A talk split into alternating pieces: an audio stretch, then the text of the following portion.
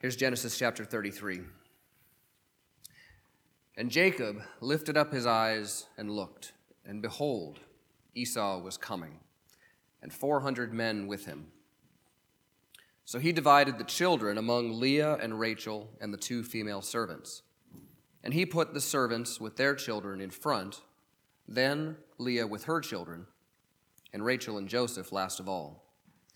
He himself went on before them, bowing himself to the ground seven times until he came near to his brother. But Esau ran to meet him and embraced him and fell on his neck and kissed him, and they wept. And when Esau lifted up his eyes and saw the women and children, he said, Who are these with you? Jacob said, The children whom God has graciously given your servant.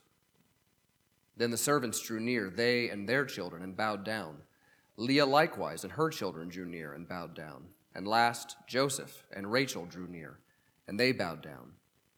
Esau said, What do you mean by all this company that I met? Jacob answered, To find favor in the sight of my Lord. But Esau said, I have enough, my brother. Keep what you have for yourself. Jacob said, No, please. If I have found favor in your sight, then accept my present from my hand.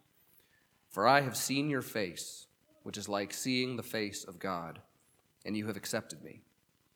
Please accept my blessing that is brought to you, because God has dealt graciously with me, and because I have enough. Thus he urged him, and he took it. Then Esau said, Let us journey on our way, and I will go ahead of you. But Jacob said to him, My Lord knows that the children are frail, and that the nursing flocks and herds are a care to me. If they are driven hard for one day, all the flocks will die. Let my Lord pass on ahead of his servant, and I will lead on slowly at the pace of the livestock that are ahead of me, and at the pace of the children, until I come to my Lord in Seir. So Esau said, Let me leave with you some of the people who are with me.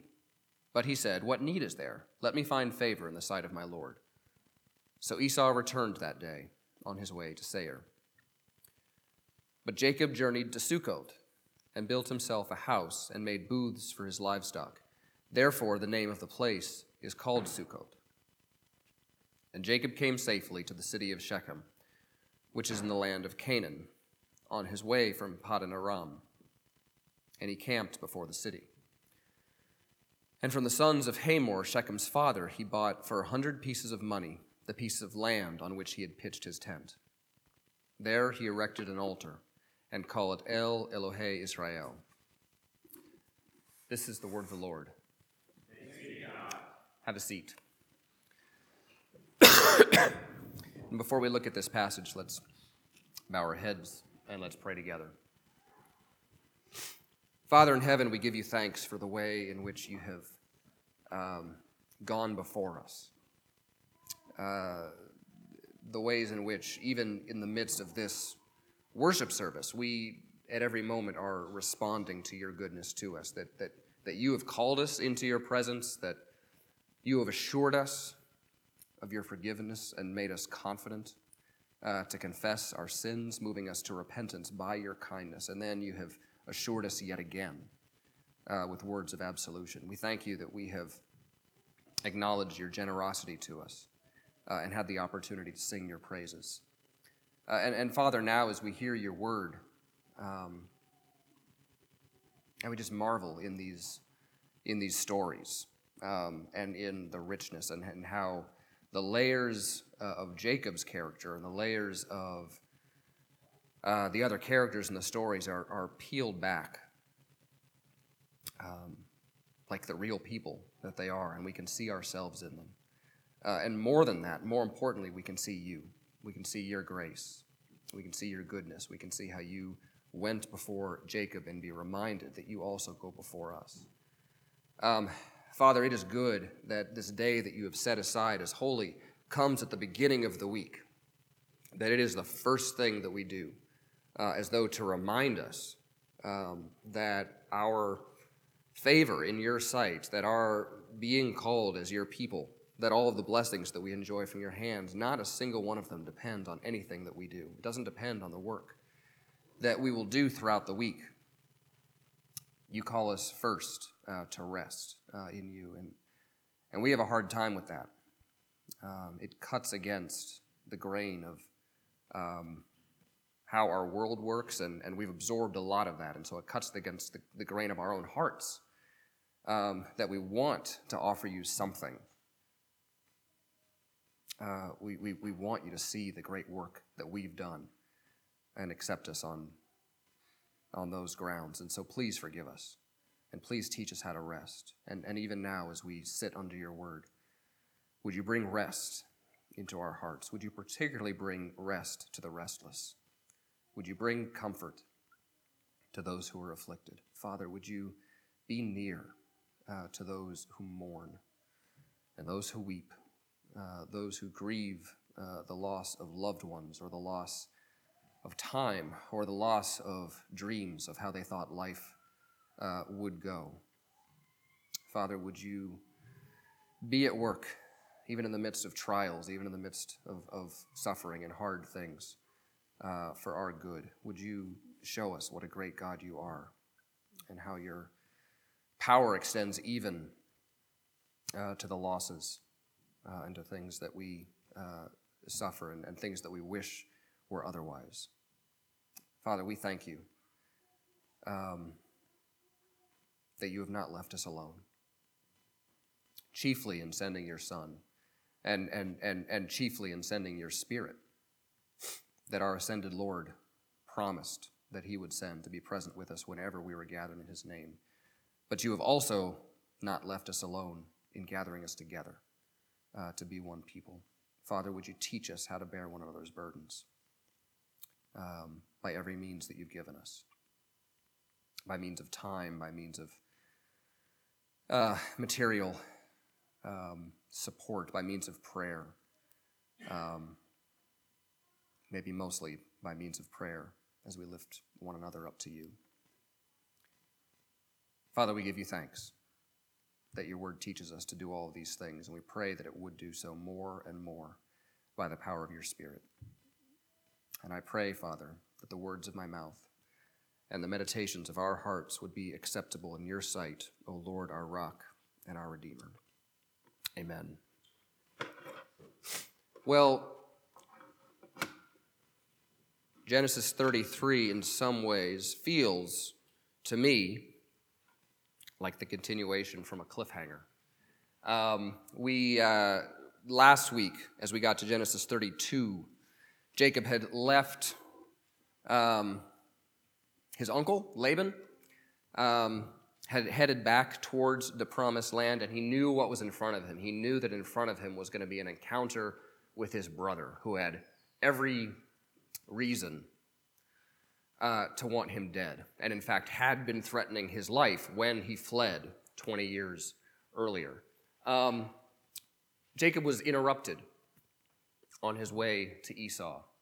Um, and as we saw last week, that interruption, uh, as God Himself encountered him and God Himself wrestled with him in the dark of night, um, wasn't, in fact, a distraction uh, from the main event. That was the main event. As we said last week, what, what was what's plain uh, in Genesis 32, this, this rich, rich chapter, is that the real struggle of Jacob's life wasn't the struggle with his family, it wasn't the struggle with his, his uncle um, or his brother, it was the struggle with God. It was the struggle to believe the promises of God and to believe that he had and has a Father in heaven uh, who, will, who will care for him. It's a struggle to not live like an orphan, who has to make his own way in the world. Um, that's what happened uh, last week. And yet, when that's over, um, Esau is still there. Uh, Jacob is still making his way back uh, to, his, to his brother. And in this chapter, uh, we get to see how it plays out. And, and one thing I think is clear, we said this last week, we'll say it again, was that that encounter with God had to happen first. That, that Jacob had to wrestle with God, uh, had to cling to Him, had to demand, had to hear that demand come out of his own mouth say, I will not let you go until you bless me. I, I need to know that your promises to me are true. That had to happen before he could face his brother. And we'll, we'll see that, that play out here. There's kind of two parts uh, to this chapter there's the reconciliation of these brothers, and then there's the parting of the ways. So let me just, let me just kind of summarize what happens here and draw out a few points. And then what I really want to focus on uh, for, for most of our time here, um, I want to return to this notion of, of, of seeking God's face. Um, because I think very deliberately it comes back in this chapter when Jacob says to Esau, I have seen your face, and seeing your face is like seeing the face of God. Um, I want to unpack that for us uh, here. So, the first thing we read is that Jacob lifted up his eyes and looked, and behold, Esau was coming, and 400 men with him. And every, everything in the language, everything in like even the way that that's written, you know, tells you that the narrator is not going to relieve the tension just yet, right? He looks up to the horizon, and here's Esau with these 400, uh, and it specifically says 400 men, right? So Jacob is traveling with his wives and his children and his livestock. Esau's got a fighting force. He's got 400 men with him. And again, the question is this is this hostile uh, or not? And so, what does Jacob do? Well, he sends uh, the servants with their children first, behind them, Leah and her children. Um, and then, last of all, uh, Rachel uh, and Joseph. And, and you might pick up there, you know, that's, that's foreshadowing a little bit. Um, you remember Rachel was the favored wife? Uh, she is still the favored one. Rachel and Joseph are still enjoying Jacob's favor. And that's, if you know the Joseph story, we're not going to go into that. Um, but that favoritism that Jacob shows towards Rachel and towards her children, especially Joseph, um, that's going to cause some problems later on. So it's not all smooth sailing for Jacob's family uh, for here on out. Um, now, one thing to notice though, huge change from what was happening in, in chapter 32. Remember in chapter 32, Jacob um, sent uh, his, his family, his wives, his children off in front of him. They crossed the river, and then it said he was alone. And that's when he had that encounter with God. So everybody was off in front of Jacob, and Jacob was, was holding back. This time, even though you know it goes it goes servants and then Leah and then Rachel, but Jacob is out in front. Um, so this is one just indication that he has been changed by this encounter. He is ready to face uh, his his brother. Um, the beautiful thing, the tension is relieved at verse four. Uh, it says Esau ran to meet him and embraced him and fell on his neck and kissed him. Uh, and, they, and they wept. And in the interchange that, that follows, Jacob is, um, in many ways, the picture of humility in a way that we haven't seen from him before, right? He's giving God all of the credit um, for uh, the grace, uh, uh, credit to God's grace for all that he has the wives, children, livestock. Um, when asked, you know, what was that, what, what was that gift that I met on the way? Um, he says this was to find favor in, in your eyes. He very delicately does not mention uh, why he might need to find favor in Esau's uh, eyes, and Esau just as delicately and politely also like they don't they don't mention that whole yeah because you stole my birthright. Um, I have reason to be upset with you. They don't have to they don't have to go into that. Um, but you can see uh, that Esau does accept this gift um, in, in, in accepting this gift, it's a way of him acknowledging, yes, you wronged me. And yes, I am accepting this apology. Uh, and yes, I am satisfied. Uh, and we're reconciled. There's nothing more between us. So there is this beautiful uh, scene of, of reconciliation. Um, we don't know why Esau is willing to reconcile, right? If, if you're wondering, like, what's happened the last 20 years? You know, why isn't he still out for blood? Uh, we just don't know. Uh, we don't know what has happened. Um, in fact, in some ways, the, the, the, narrator's silence is, is important. The narrator, you know, wasn't slow to tell us that Laban was warned in a dream not to harm Jacob, right? Um, we don't get anything like that here. We don't get any like specific, you know, Esau is warned not to, to harm Jacob. Um, and so, although we don't know what's going on, we can see this as a picture of just genuine reconciliation um, after, after 20 years apart. Um, the second scene is that they part ways, right? Esau encourages Jacob to come with him. Jacob makes this excuse. Um, well, it's not necessarily an excuse, it's true. Uh, he can't move uh, with his wives and his children and his livestock as fast as Esau can with this fighting force of, of 400 men. Um, it's not, again, another thing that's not entirely clear. Uh, why doesn't Jacob go with Esau? Because uh, in the end, you see that, that he, he doesn't. Uh, Esau goes to a city called Seir, which is in Edom, which means it's uh, to the um, east of the Jordan River and south, whereas Jacob ends up going west and crossing the Jordan to a place called Sukkoth and then Shechem. Um, couple possibilities for, for why um, that happens. Um, you know, one thing is that he could simply be determined to get back into the promised land, right? Like God did tell him it's time to go back to the land that I promised I would bring you back to. Um, and if you notice, the end of this passage ends with him actually purchasing a piece of land. So by the end of chapter 33, Jacob actually owns a piece of the promised land for the first time. So that could be that could be what's going on. Um, it could also be um, that he just realizes that it, it's time. You know, he and Esau are reconciled, and that's good. Um, but they're not going to be able to live together. Uh, their lives are too different. Um, remember who they were growing up, right? Esau was the hunter out in the fields, um, hunting hunting game. Jacob was always with the flocks. Uh, in some ways, 20 years later, they're, they're, they're staying true to form, right? Jacob has his family and his livestock. He's like a small village moving around. Um, Esau is there again with this, with this fighting force. And Jacob might simply be saying, like, our paths need to go in different directions. Um, it could be it could be all of the above. One thing that I think that we can take from this, um, just as a, a, a minor point, um, just wrapping up kind of our, our summary of this passage, um, I think it is important for us to realize that reconciliation does not necessarily always mean doing life together from then on.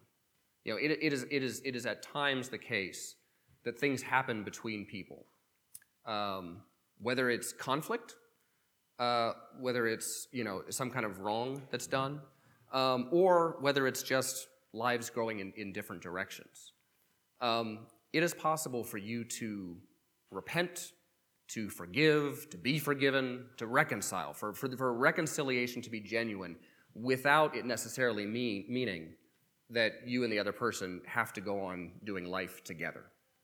Um, it is at times okay uh, for lives to part ways and for you to be able to say, Yes, we're reconciled. I wish you nothing but the best.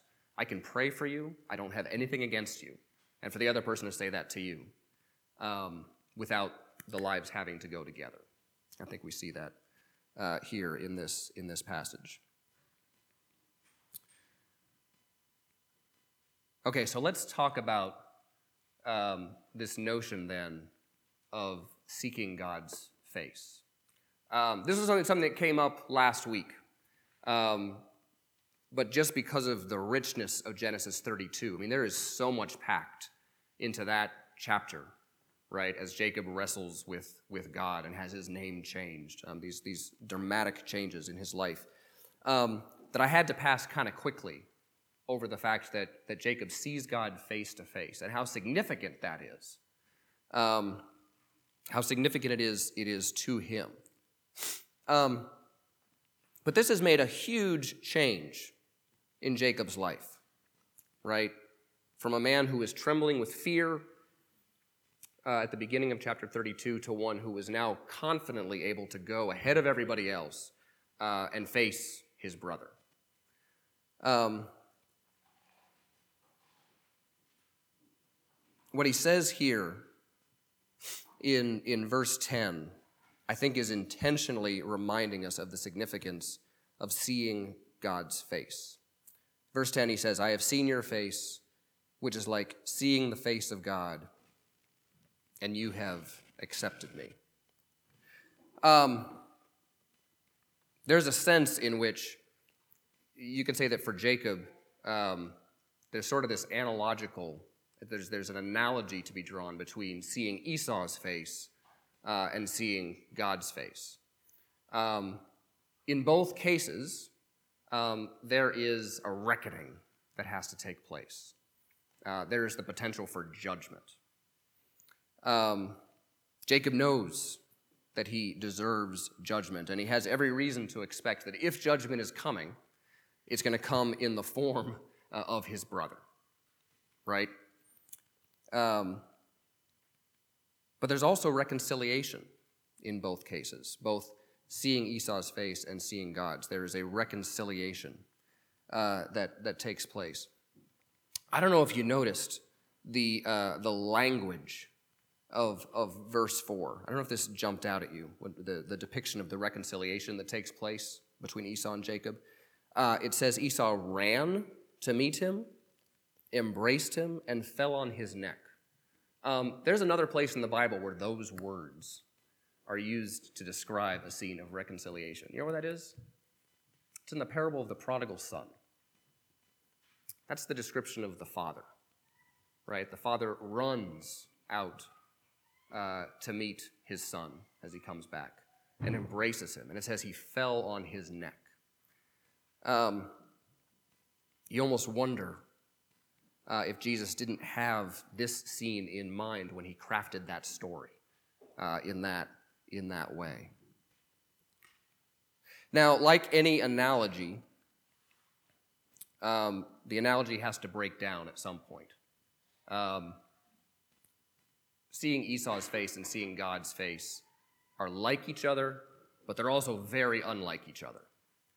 Um, I find it helpful when thinking about analogies in, in the Bible, especially analogies between anything human and anything pertaining to God. You know, anything, anything where the analogy is between the creature and the creator.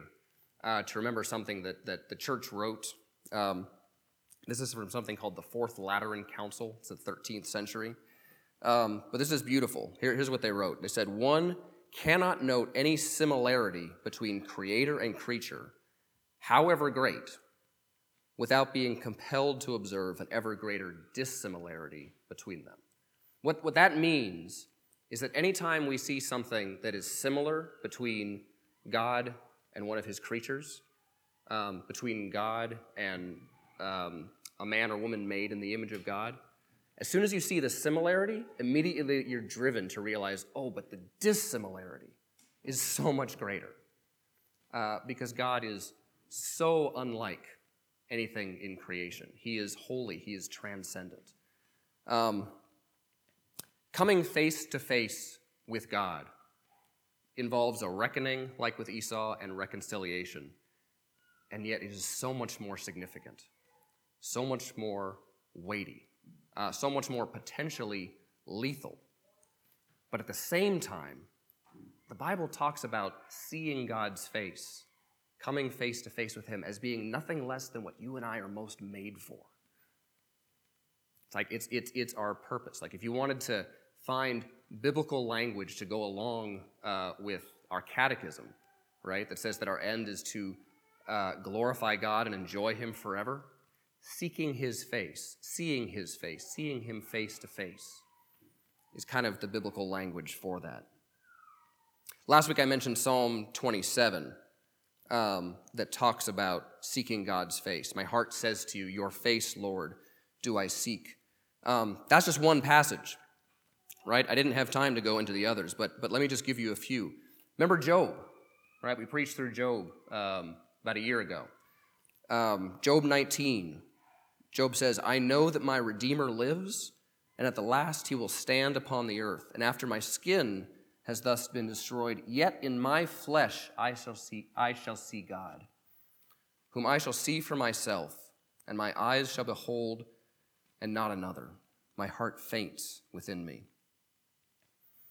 And then there's several New Testament passages. John talks about this.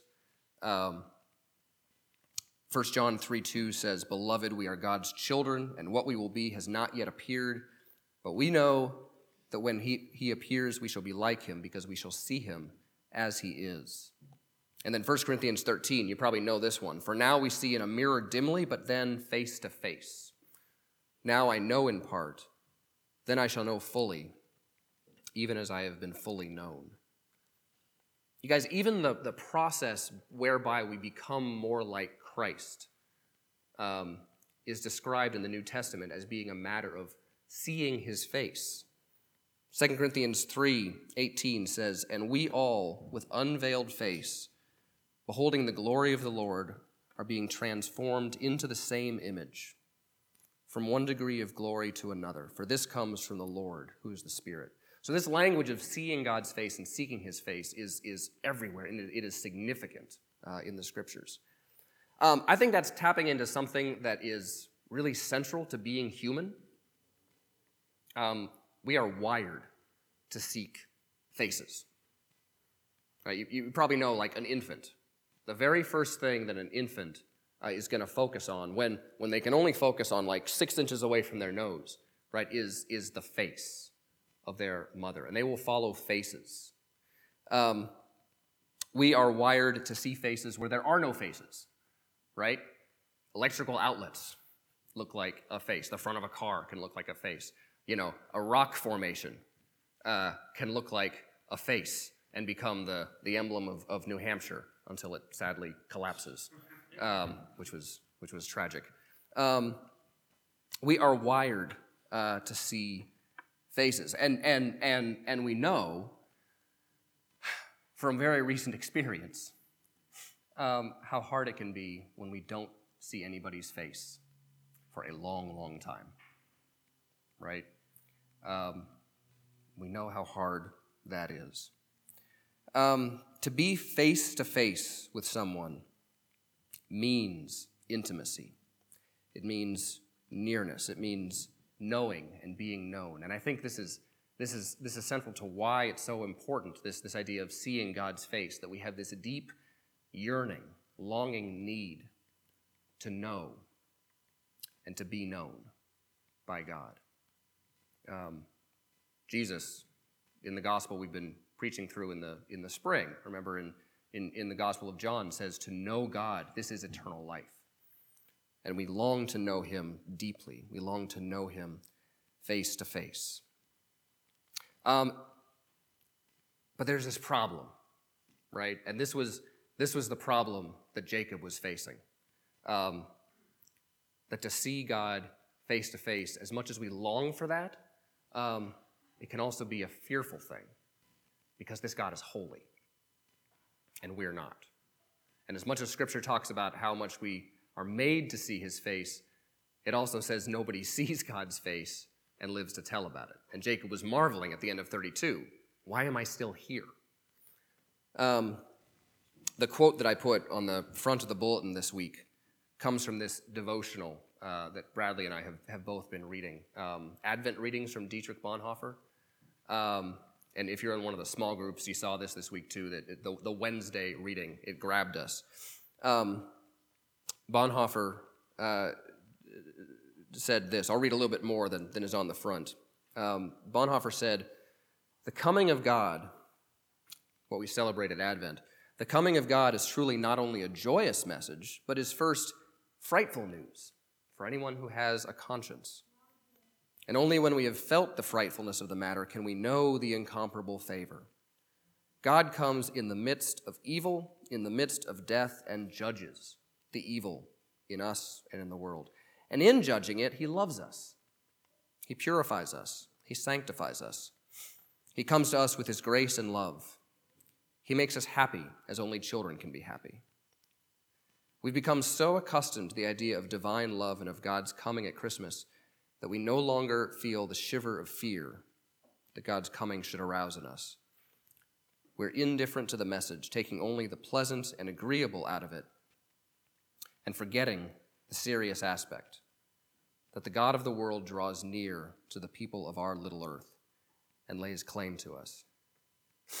Here's the problem we desperately long to see the face of God. But we desperately fear to see the face of God. We desperately long to know and to be fully known. We also desperately fear being fully known. How does this get resolved? How did it get resolved with Jacob? Here's what I think is significant in, in Jacob's story that I think gives us a hint to how this, how this gets resolved. Before his encounter with God, Jacob's only hope is this gift that he's sending out in front of him. Or verse, verse 20 of chapter 32 was the one that repeated the word face several times. Um, I'm going to send out this gift that I might appease Esau's face because I'm going to see his face, and then maybe he'll accept my face. Uh, our English translations only pick up on, on one of those, but it's there three times in verse 20. Um, Jacob is desperately hoping that what he has to offer to Esau will be enough. But after his encounter with God, after he has come face to face with his Creator, he has the confidence to go out in front and to meet Jacob, uh, to meet Esau face to face. When we fail to understand the gospel,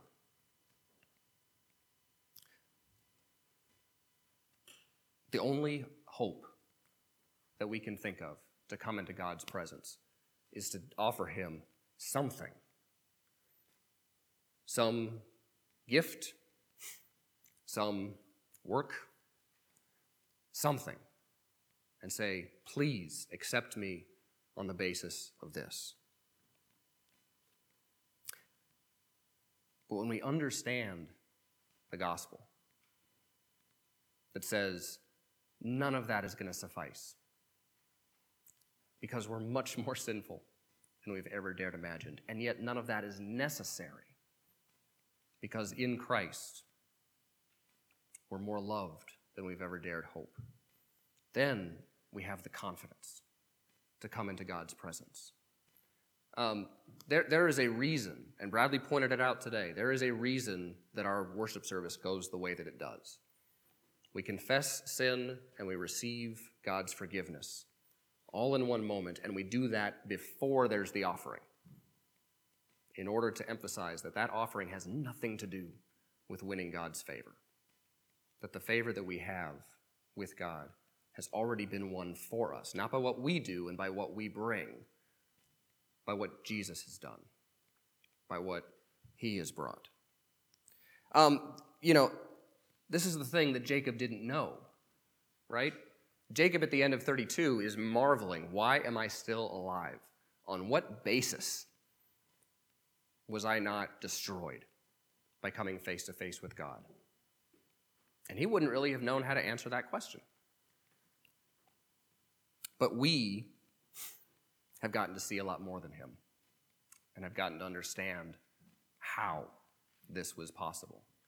Let me read to you this passage from Hebrews 10. We'll close with this. Hebrews 10, 19 to 25 says this Therefore, brothers, since we have confidence to enter the holy places by the blood of Jesus, by the new and living way that he opened for us through the curtain, that is, through his flesh. And since we have a great priest over the house of God, let us draw near with a true heart in full assurance of faith, with our hearts sprinkled clean from an evil conscience and our bodies washed with pure water. Let us hold fast the confession of our hope without wavering, for he who promised is faithful. Let us consider how to stir up one another to love and good works, not neglecting to meet together, as is the habit of some, but encouraging one another, and all the more as you see the, the day drawing near. The last point I want to make here is how understanding that Jesus' blood shed for us is how it is possible for us to enter into God's presence. That that is the way. Like that is that is how it, we are able to enter with confidence, doesn't leave us by ourselves in God's presence. The writer of Hebrews immediately sends us to one another, immediately sends us. The implication of that truth, the, the implication of this marvelous gospel that we are accepted, that we can stand in God's presence, is that we should then turn to one another and encourage one another, stir each other up to good works, and not neglect to meet together, but to encourage one another all the more as we see the day drawing near, that day uh, that we are longing for in this Advent season. So it is good that we're here. Um, and it's good that the first thing that we get to do after sitting under God's word is to come and to share this meal together. That our first act of repentance is something that we do together. Let's pray.